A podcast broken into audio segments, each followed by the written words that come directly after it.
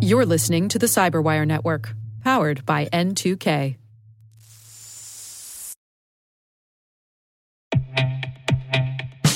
And now, a word from our sponsor, SpyCloud, the leader in operationalizing cybercrime analytics. Traditional threat intelligence is a thing of the past. Cyber criminals are stealing vast amounts of credentials, session cookies, and financial data every day, and it's hard to keep up. SpyCloud is the trusted partner businesses turn to to fully understand their darknet exposure risk and neutralize threats before it's too late. SpyCloud alerts your organization as soon as an employee or customer's data appears on the darknet, so you can act faster than bad actors to prevent cyber attacks like ransomware, session hijacking, account takeover, and online fraud. With insights from the industry's largest repository of recaptured data, protect the digital identities and systems most important to your business. Get your free corporate darknet exposure report at spycloud.com slash cyberwire and see what information criminals have in their hands today. That's spycloud.com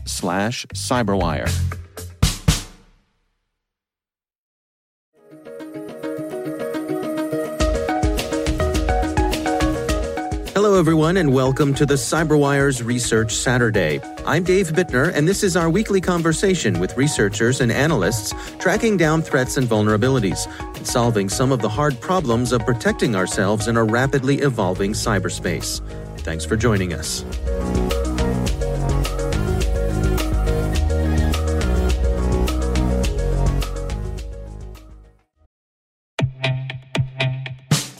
And now, a word from our sponsor, Syxsense.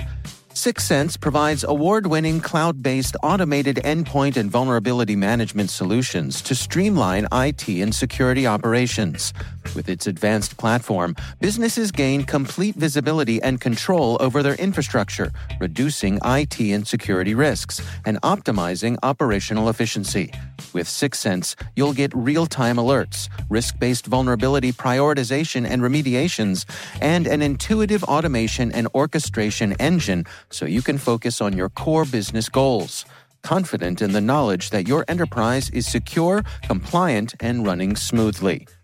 To learn why enterprises choose Syxsense, visit syxsense.com.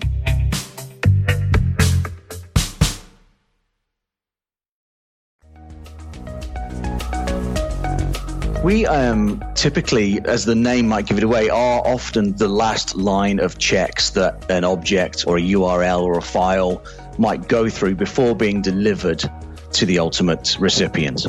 That's Andy Norton. He's the Director of Threat Intelligence at Lastline.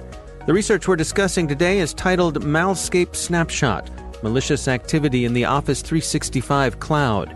Andy Norton co authored the research with his colleague Stefano Ortolani many of our customers have been migrating over to email cloud environments.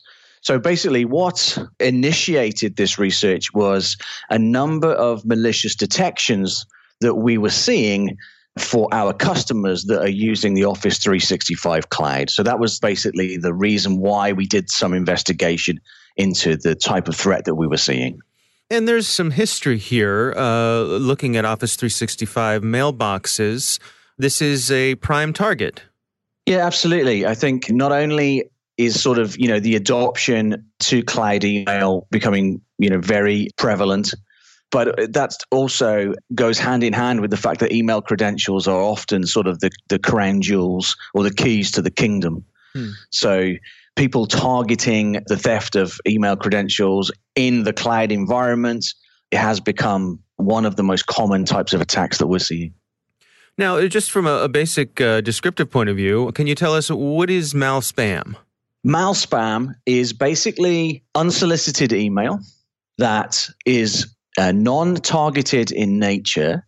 Uh, so there's an element of it being bulk, but the payload is malicious uh, and leads to further risk on behalf of the organization. So spam itself might just be uh, delivery of a website for you know pharmaceuticals, or it mm. could be uh, you know something for you know dating, but there's no potential for that threat to migrate to an intrusion. With mal spam, if the user interacts with that email, there is a potential for someone to place a malicious object, to steal data, and to actually come back and look to do further harm to that organization. So, malspam takes infections and gives the propensity to lead to a full on intrusion.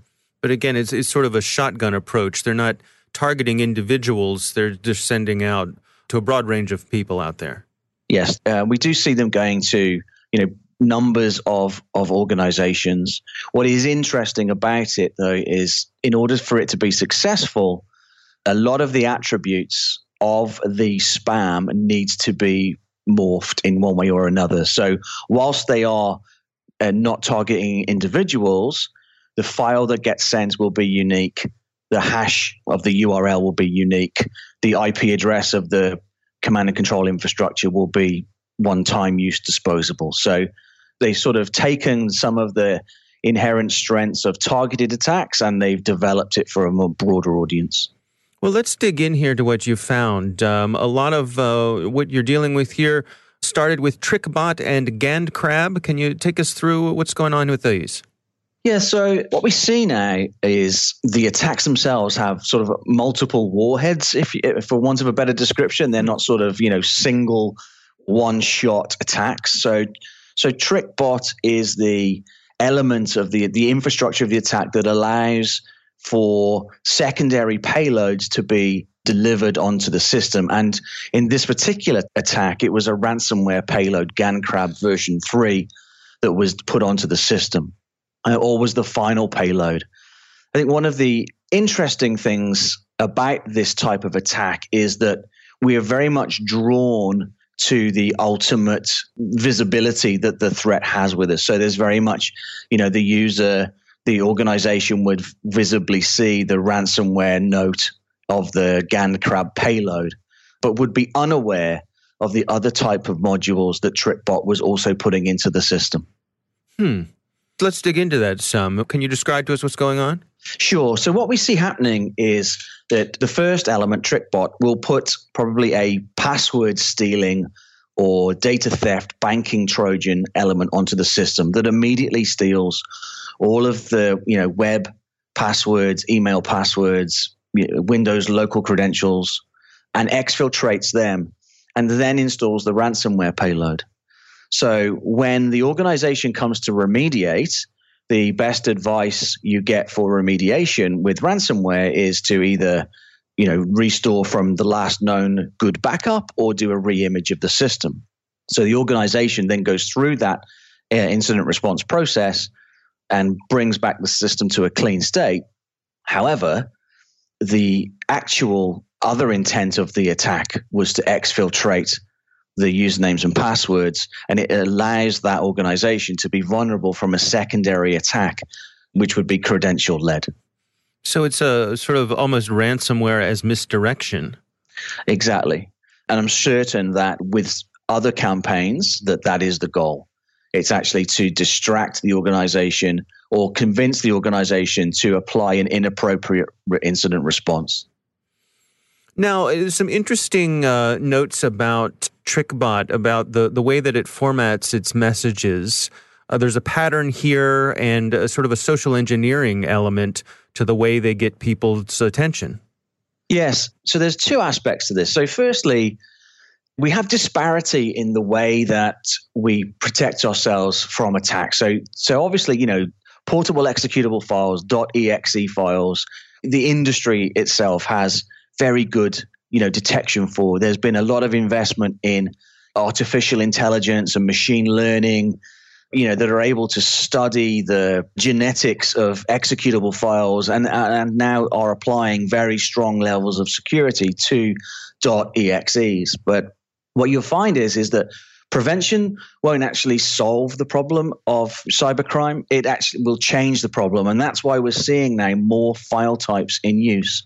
People are moving away from the reliance on a .exe to be part of the attack. So with uh, TrickBot, they used basically uh, JavaScript files which are you know prevalent in you know every web page or you know or an awful lot of you know e- emails with attachments have JavaScript built into them, and then was able to once the user interacted with the JavaScript, we launched a PowerShell script, which again has been default installed on Windows since you know since Windows 7, which then goes and gets the payload. And the other thing that was interesting about this was it wasn't sort of the the theme wasn't really you know work related. It wasn't you know HR related. Here's my CV. Mm-hmm. It wasn't finance related. You know here's my you know purchase order or my invoice. It was actually targeting the individual's personal life. So it was like, you know, here's a new picture of you. You know, how, how could you take this picture of me? So it was very much structured around sort of, you know, the, the personal life of the victim. Right, and, and a certain amount of vagueness uh, to them as well to, I guess, uh, spark someone's curiosity. Exactly. Yeah. yeah. Also interesting, I thought, was um, the file name structure. They use a .jpeg .zip. I think certainly most people consider a, a .jpeg um. A .jpeg, I think most people think about as being comparatively benign. Indeed. Um, again, it's a sort of a double bluff because the actual file extension is the zip. Right. The other thing that's interesting is it looks like the the, the file name is sort of um, structured in the way that a digital camera might take a photo and, and give it a, uh, unique identifier. Mm, right. So if the the message says uh, I'm about to publish this photo and the file structure looks like something you'd be accustomed to with a photo. Uh, again, another way to lure you in. Exactly. It's just, you know, improving their click rate. Right. So, one of the things you dug in here was uh, this notion of how Microsoft handles uh, false positives and false negatives. Can you take us through that? Yeah, so I think it's not just specific to Microsoft. I think it's anyone that's is operating email services, whether that be you know on premise or in the cloud. And essentially, it's always been sort of a guiding rule with email is which is not to cause an undue amount of false positives. And that's because if you quarantine a business critical email or if you delete a business critical email, that can have a, you know extremely high business impact on an organization of the level of uh, you know suffering a malicious infection and a subsequent intrusion. So email providers tend to be less tolerant of false positives and of course that induces the fact that you then get false negatives. So you do get malicious things coming through simply because they're sitting in that gray area and the email provider doesn't want to quarantine or block the email from traveling to the user, to the recipient. Yeah. Now, the, the GandCrab malware here, you, you discussed uh, version two and three and ways that they made themselves undetectable. Can you describe that for us? Yeah, so GandCrab is being actively developed. We've, we've now moved on to a version four. Hmm. And to some extent, this links back to the uh, executable argument of it being a weak link in the attacker's campaign. So GandCrab uses a reflective loading technique and this is also, you know, relevant to attacks which live off the land. So instead of it trying to put a new file onto the disk of the system, which would initiate an antivirus scan, it loads itself into a known good system file and operates from there. So that as far as AV checks are concerned, it's possibly whitelisted or known good file uh, which is running on the system. So there is no new file for AV to inspect. Hmm. And it has a pretty broad range of capabilities. Yes, indeed. Um, there were, you know, a number of capabilities. So we identify capabilities as behaviors. Hmm.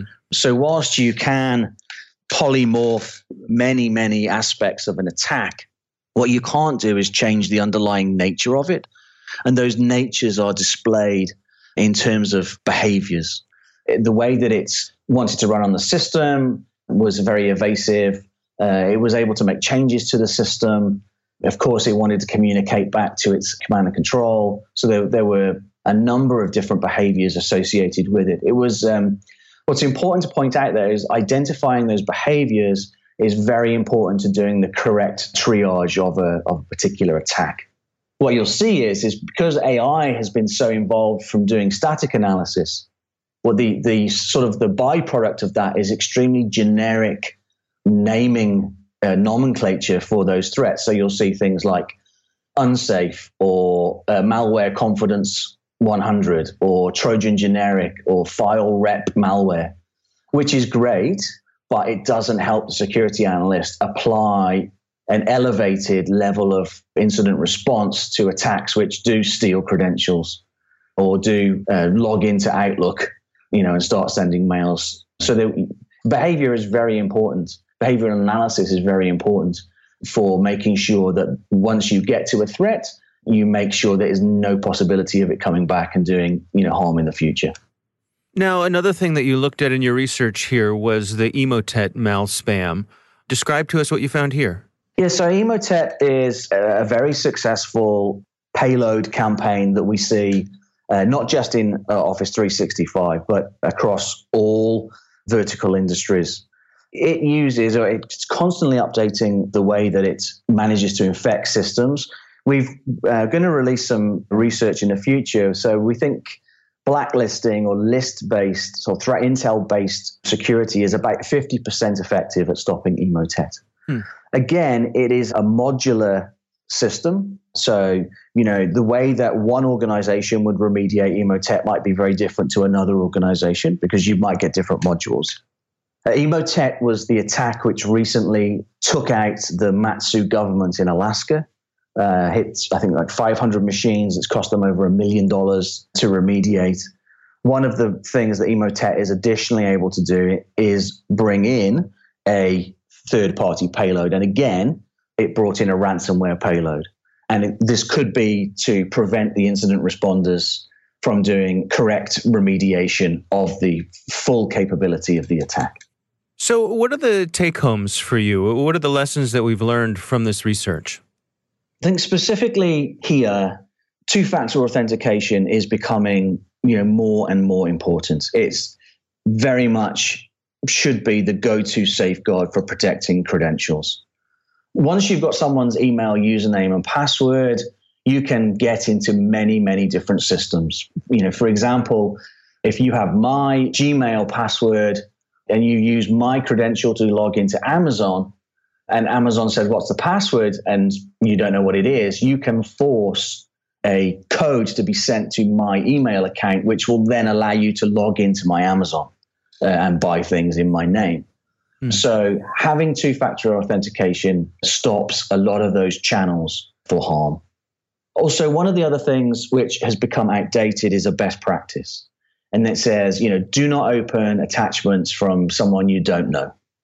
It assumes that it's okay to open attachments from someone you do know. And we need to move beyond this advice now. That's you know, it, it's easy to spoof someone's address. It's easy to do account takeover. You know, if you have got their username and password, you are effectively those people. So, so the best advice now is trust no URL or attachment. Uh, organizations should provide a level of behavioral analysis um, that scans all URLs and all attachments before being delivered to the recipient and take the burden of security away from the user and put it back on the technology. And then the final thing, which is apply stick with it. It's been used in you know enterprise and internal networks for a long time now, uh, which is defense in depth. Use multiple different types of technologies, so it's broad, and also use a number of different vendors or makers so that you you don't build in a blind spot or a weakness into the security. So that best practice needs to translate to the cloud, not just internal networks. So, you know, if you are using Office 365, the bad guys will also have accounts, test accounts. They will be checking to see whether their malware is able to subvert existing Microsoft defenses. So you will need third party add ons if your level of risk, you know, warrants you know, ensuring that the data you have remains confidential, integral, and available when you need it.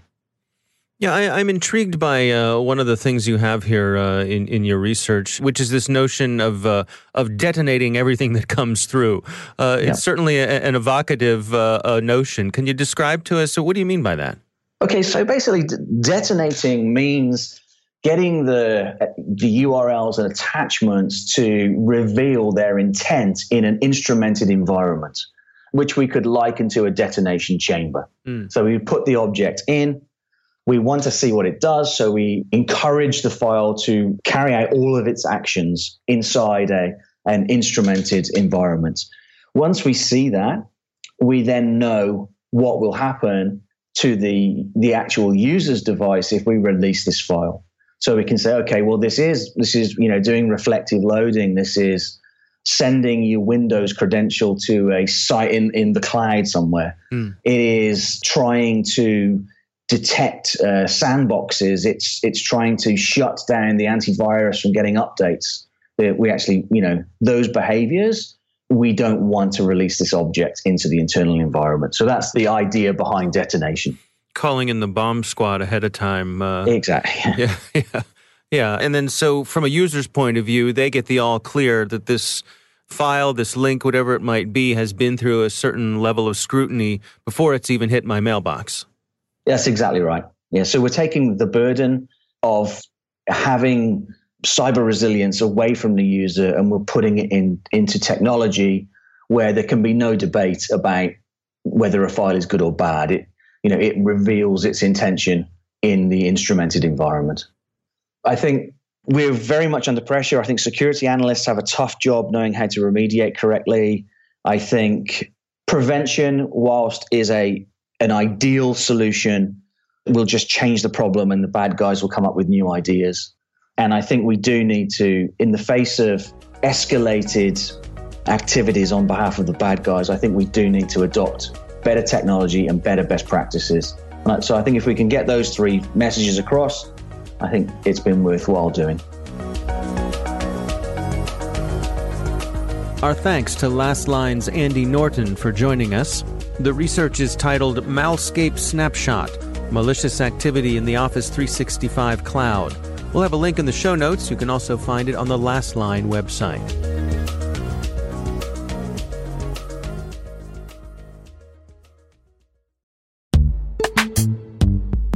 And now a word from our sponsor, Netskope.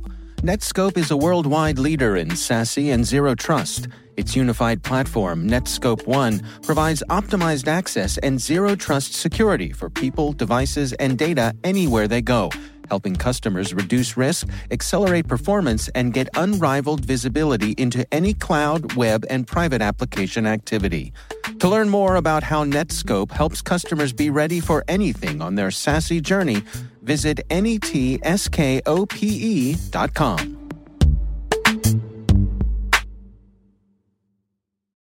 The CyberWire Research Saturday is proudly produced in Maryland out of the startup studios of DataTribe, where they're co building the next generation of cybersecurity teams and technologies.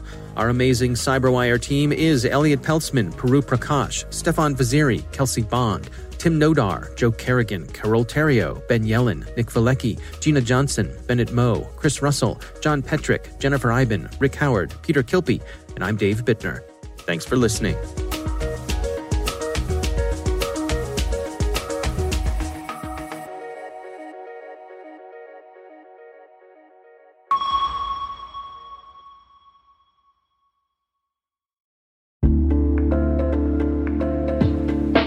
Hi, everybody. It's Maria Varmazis here, your host over at T Minus Space Daily, and sometimes a guest on Hacking Humans, too. We here at N2K Cyberwire work hard to bring you concise, intelligence driven news and commentary, and we'd like to know how we're doing. Please take a few minutes to complete our audience survey and share your feedback to help us continue to grow and meet your needs. Visit cyberwire.com slash survey. That's cyberwire.com slash survey to get started. Thanks so much for your input as we reach for the stars. It means the universe to us.